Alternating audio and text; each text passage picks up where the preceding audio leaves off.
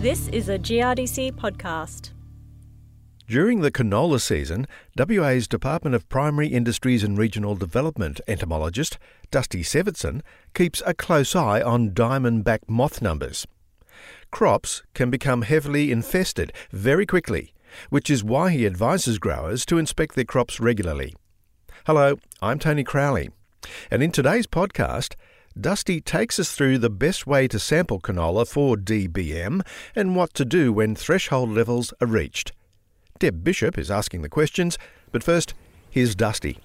Because it has such a short life cycle, I think from egg to adult and back to egg can be as, as low as um, uh, two weeks. So the exponential growth, uh, when the conditions are right, particularly warm days, dry warm days, uh, the, the numbers can absolutely explode. And this is where we see scenarios um, where the earlier the crop stage is, the, really the more potential damage it can cause. So it can cause complete defoliation of plants.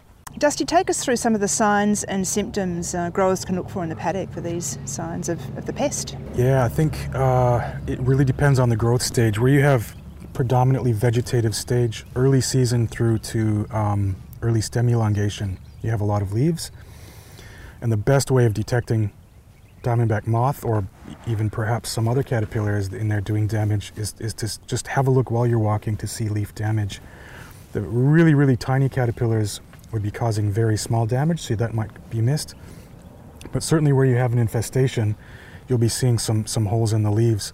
As you go past that and the plants really start branching out, um, you, you really want to look at using a sweep net. Um, there's been lots of research done on sort of calibrating that relative to the populations um, vertically on the plants.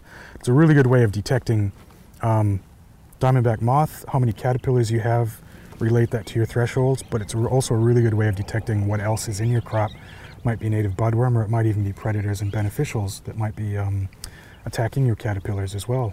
There's a technique to this sweeping, isn't there? Take us through that. There is. So um, generally, you want to you want to have a firm grip on the sweep net and do 180 degree um, sweeps and you do that 10 times dump it in a container. You can dump it on the on the hood of your car if you want.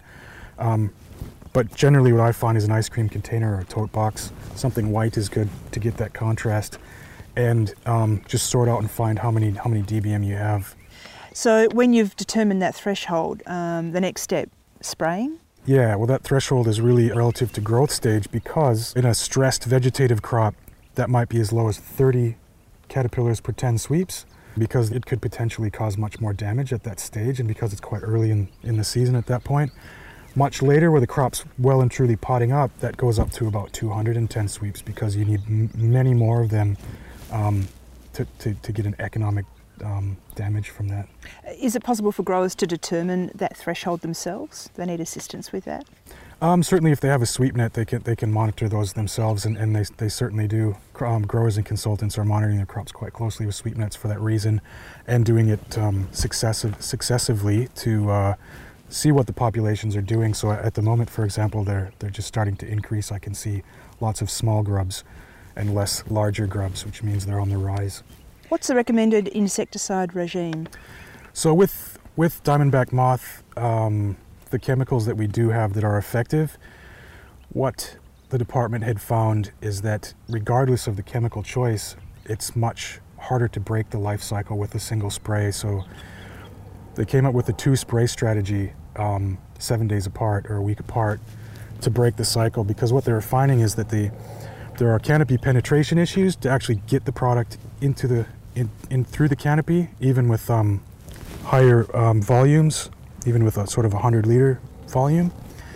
Um, but what that's doing is it's not killing the eggs as well. So um, what what is what it's spraying the second time is, is getting that next generation.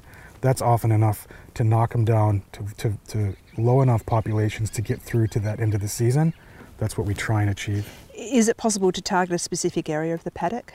With diamondback moth, unfortunately, as far as we know, maybe further research needs to be done in this area.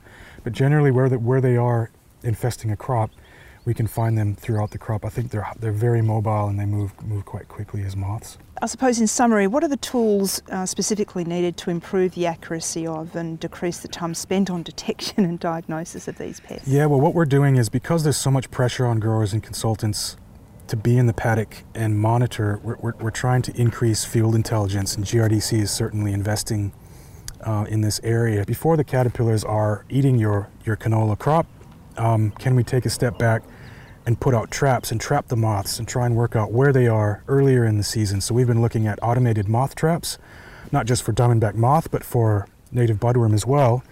And what we're finding is um, we're picking up the moths before we can find the caterpillars with a sweep net. Um, and we're hoping to expand this surveillance and see if this can be a tool that will be very, uh, I think, useful to, to gauge the risk of, you know, is there going to be an outbreak this year in spring or not.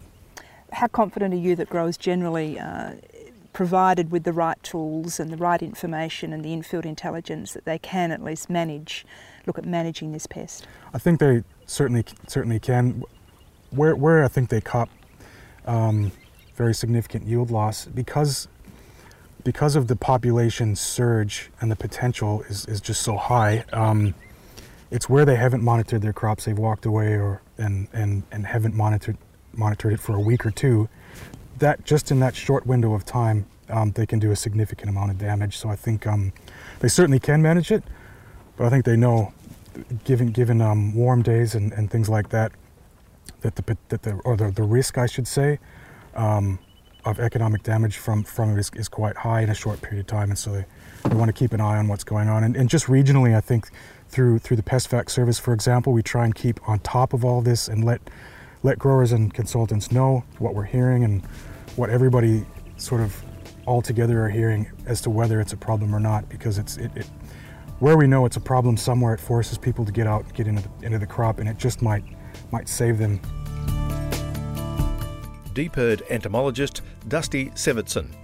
And to find the PestFax newsletter, go to DPIRD's website and search for PestFax, and that's spelt P E S T F A X.